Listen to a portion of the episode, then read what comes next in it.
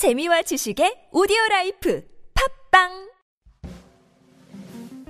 네, 안녕하세요. 12월의 둘째 주가 시작되고 어느덧 크리스마스가 2주 앞으로 다가왔습니다. 어, 쉬는 날은 유난히 천천히 다가오고요. 일해야 하는 날은 두 배로 빨리 다가오는 것을 체감할 수 있는 월요일이네요. 어, 월요병은 다들 극복하셨나요? 월요병과 함께 시작하는 흔한 남자의 나의 일상에 너의 일상을 더하다 12월 7일 월요일 팟캐스트를 시작하겠습니다.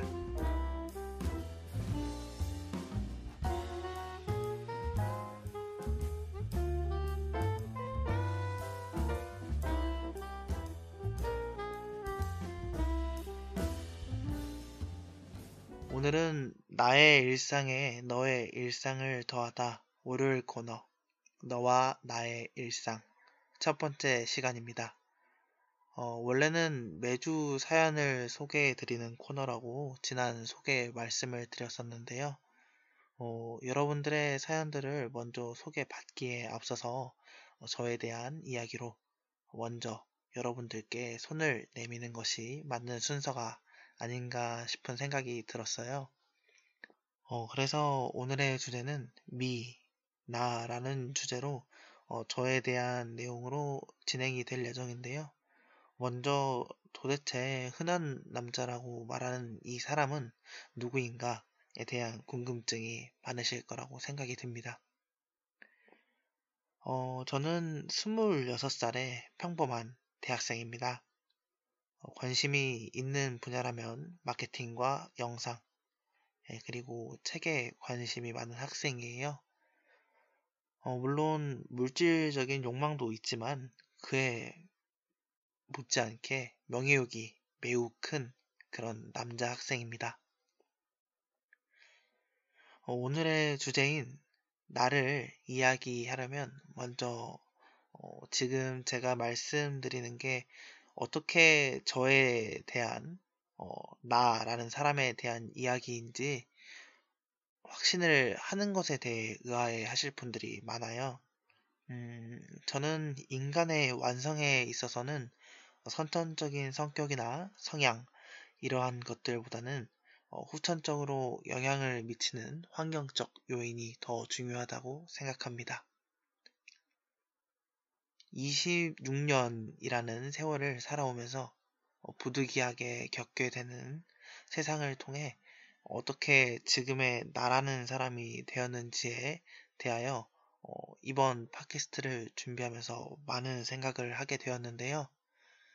음, 누군가가 지금의 나라는 사람을 결정 짓는데 가장 큰 역할을 해준 사람이 누구인지, 또 그 사람의 무엇이 저라는 사람이 있게 만들어준 그런 역할을 해 주었는지 라고 물어본다면, 어, 자신있게 저는 대답을 할 수 있을 것 같아요. 어, 제게 가장 큰 역할을 해주신 분은 어, 머니이고요 그리고 어머니가 저에게 이렇게 주신 책 읽는 습관이 가장 큰 음, 역할을 해 주었다고 말할 수 있습니다. 어, 반드시 짚고 가야 할 부분은 왜 친구도 아버지도 어, 다른 사람들도 아니고 어, 세상의 많은 사람들 중에서 어머니인지에 대한 이유와 어, 그런 어머님이 제게 주신 책 읽는 습관에 대한 설명을 좀 해드려야 할 것 같습니다. 어, 먼저, 왜 어머니냐라는 물음은 어떻게 보면 굉장히 단순한 대답을 드릴 수 있을 것 같아요. 뭐, 지금도 그렇다는 것은 아니지만, 어, 사회적으로 남성인 아버지는 주로 경제력을 담당하셨다면 어, 여성인 어머니는 어, 집안에서 가사일과 그리고 자녀 교육에 더 많은 힘을 쓰시는 것이 어, 어릴 적 제가 살던 사회적인 그런 전반적으로 가지고 있던 속칭 통념이라고 했었던 것이죠. 어린 시절의 아버님은 이제 항상 일을 마치시고 퇴근을 하시면 보통 8시, 9시가 돼서야 집에 오시는 경우가 많았었는데요. 어, 다행히도 이제 회사를 다니신 게 아니라 교편을 잡고 계시다 보니 어, 술자리를 하고 늦게 오시는 경우는 적었지만 어, 자율학습이라고 하죠. 어, 지금도 자율학습이 많이 있는지는 모르겠어요. 어, 저희 때는 필수적으로 남아있고 저도 어, 많이 도망 다니고 그랬었는데 지금도 자율학습이 필수인지는 조금 궁금하네요. 여튼 교편을 잡고 계시면서 자율학습 감독도 하시고 특히 대입 진로 결정 시기인 올해 어, 지금 12월과 같은 경우에는 12시도 곧잘 넘겨서 귀가하시곤 했습니다. 어, 그러다 보니까 자연스럽게 아버지와 함께하는 시간보다는 어머니와 보다 더 지내는 시간이 많았죠. 어, 그렇다 보니까 이제 자연스럽게 어, 저를 구성하는데 가장 큰 영향을 미치시는 분은 어, 머니였던 것 같습니다. 어, 이렇게 어, 하루에 80% 정도를 함께 보내는 어머님이 말씀드렸던 것처럼 어, 책 읽는 습관이라는 가장 좋은 습관을 어, 몸에 뵐 수 있도록 도와주셨는데요. 어, 어린 시절에는 위인 전집을 어, 이제 워낙 어릴 땐 글을 싫어하다 보니까 음, 만화로 된 위인 전집을 선물해 주셨던 기억이 있어요. 어, 제 또래라면 어, 이젠 다들 아시겠지만 세계의 역사 그리고 한국의 역사 등 전집을 많이 구매해 주셔서 넓고 얕으면서도 어, 느 정도 머릿속으로는 아 그때 그 이야기라면 기억을 떠올릴 수 있을 만한 네, 그런 지식들을 쌓을 수 있도록 하셨습니다. 어, 그 후에는 사실 삼국지 같은 경우도 만화책으로 좀 사주셨었으면 매우 좋았을 걸이라는 생각을 종종 하곤 하는데요. 삼국지 같은 경우에는 어머님이 유달리 만화가 아닌 소설로 읽을 수 있도록 하셨습니다. 아마 상상력을 좀 키우기를 원하셨던 것 같아요. 어, 그리고 이제 그런 어린 시절과 함께 찾아온 초등학교 한 3학년 때쯤이었을까요? 어, 초등학교 시절은 사실 어리다 보니까 노는 것이 가장 즐거웠던 나이였죠. 어, 학교 가서 새로운 친구들도 좀 만나고 이성에 눈을 뜨기도 하고 말이죠. 이렇게 놀다 보니 어, 그나마 손에 쥐고 있었던 만화책마저 제가 멀리하기 시작했습니다. 보다 못한 어머님께서는 어, 예전에도 예전에는 이제 이동도서관이라고 해서 움직이는 도서관이 있었는데요. 어, 집 앞에 도서관 차가 와서 책을 이제 주기적으로 빌려주는 그런 시스템이었죠. 그런 이동, 이동 도서관에 어머님이 매주 가셔서 판타지 소설을 10권 정도 빌려오시기 시작합니다. 음, 퇴마록, 어, 비례도 등 당시에 연재되고 있던 최고의 인기 작품을 어머님이 이제 가지고 오셔서 제가 판타지 소설들에 손을 대기 시작합니다.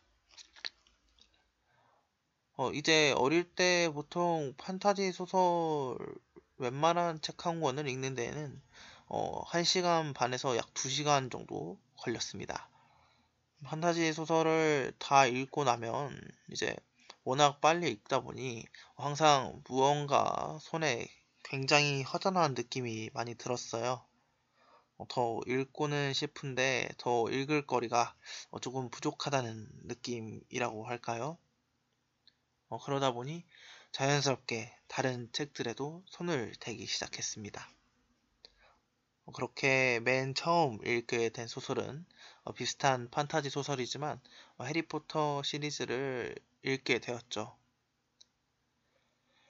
어, 해리포터 소설 이후에는 판타지 소설을 이제 잡지를 않았는데요.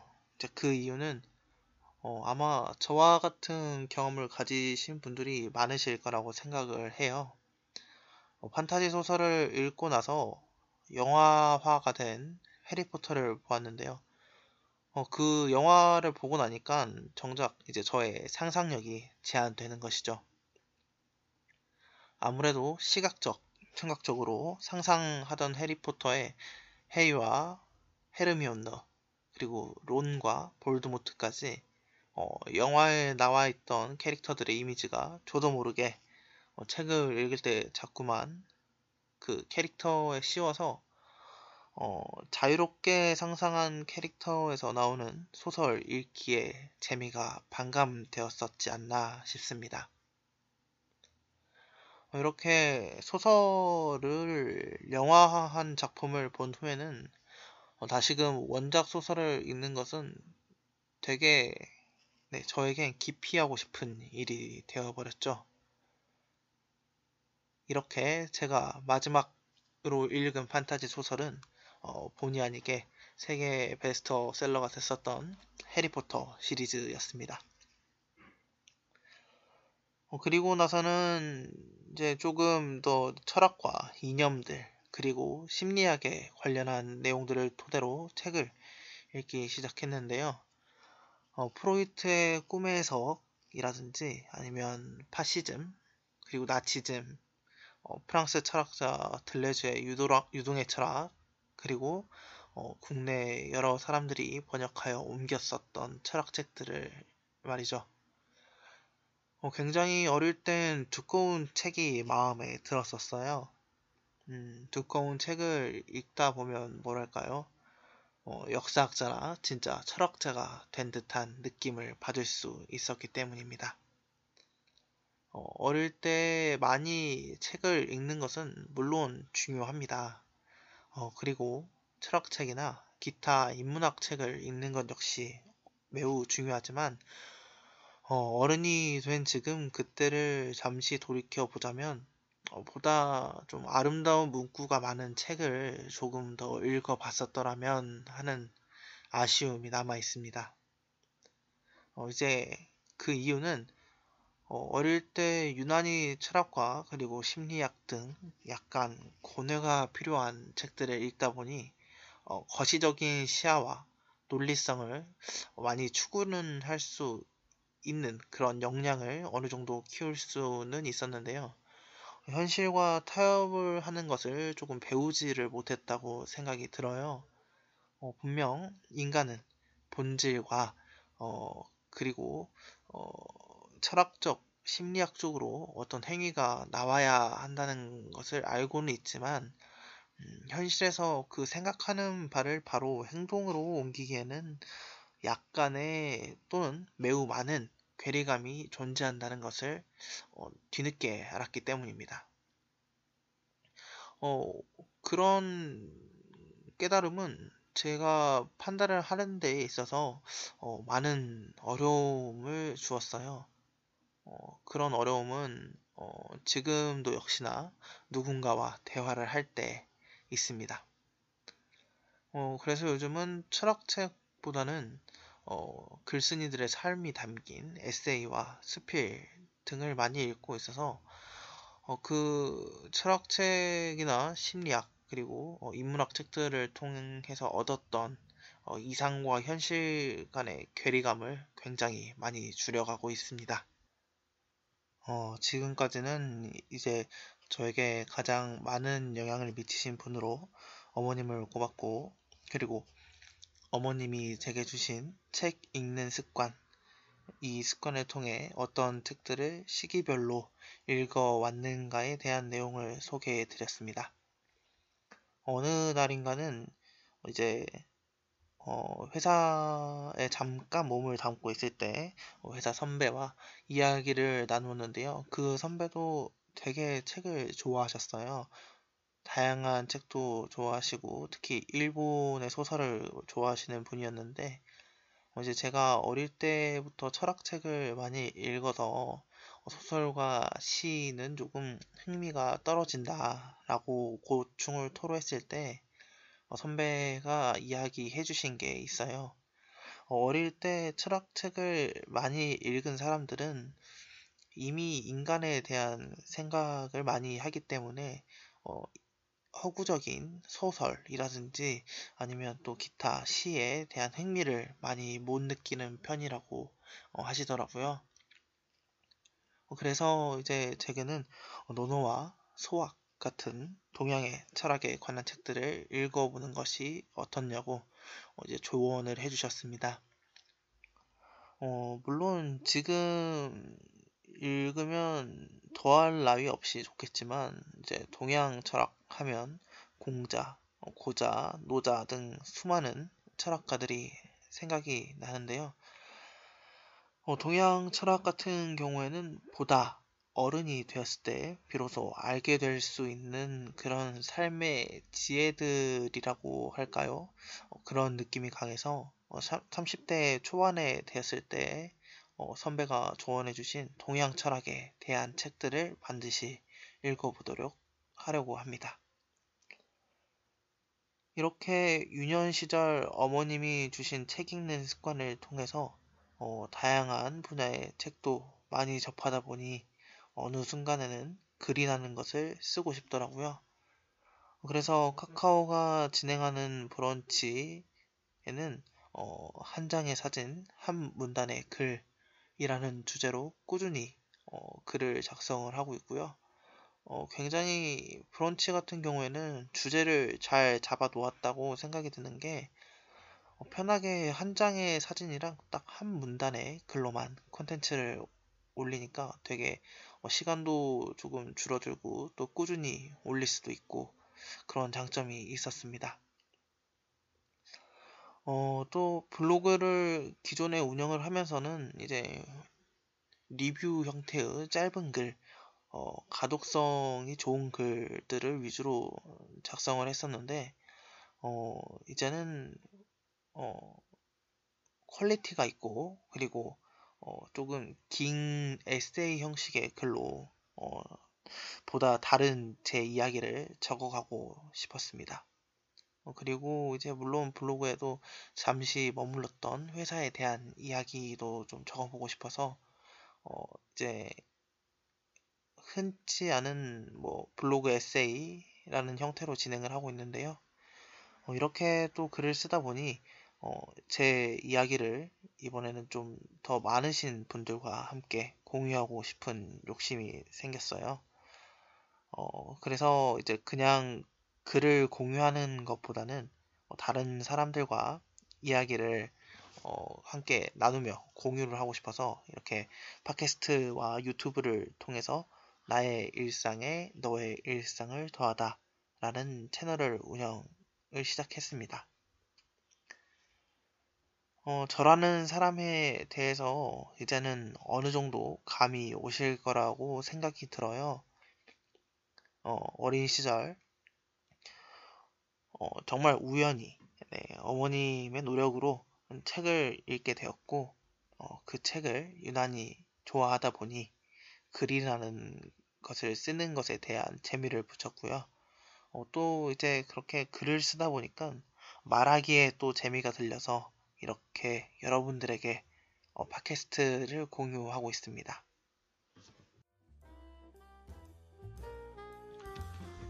어, 오늘은 이렇게 나의 일상에 너의 일상을 더하다 월요일 코너 너와 나의 일상을 저에 대한 이야기로 시작을 했어요.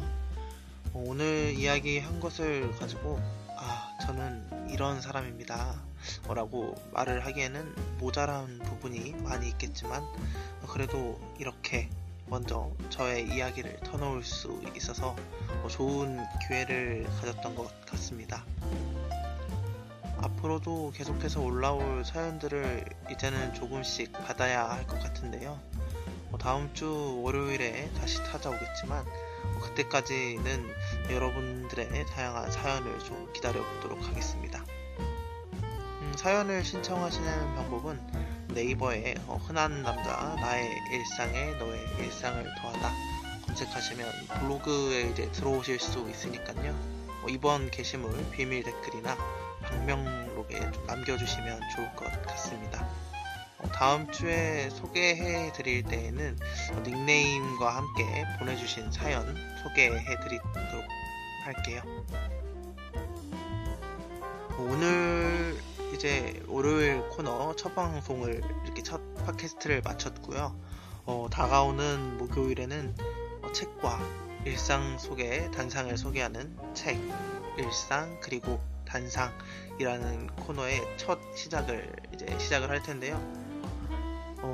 어, 이번 주 목요일에는 책벌레와 메모광이라고 하는 책을 통해서 어떤 독서를 할 것인지 그리고 어떻게 하면 보다 메모를 잘 할 수 있을 것인지에 대해 어, 소개하는 시간을 갖도록 하겠습니다.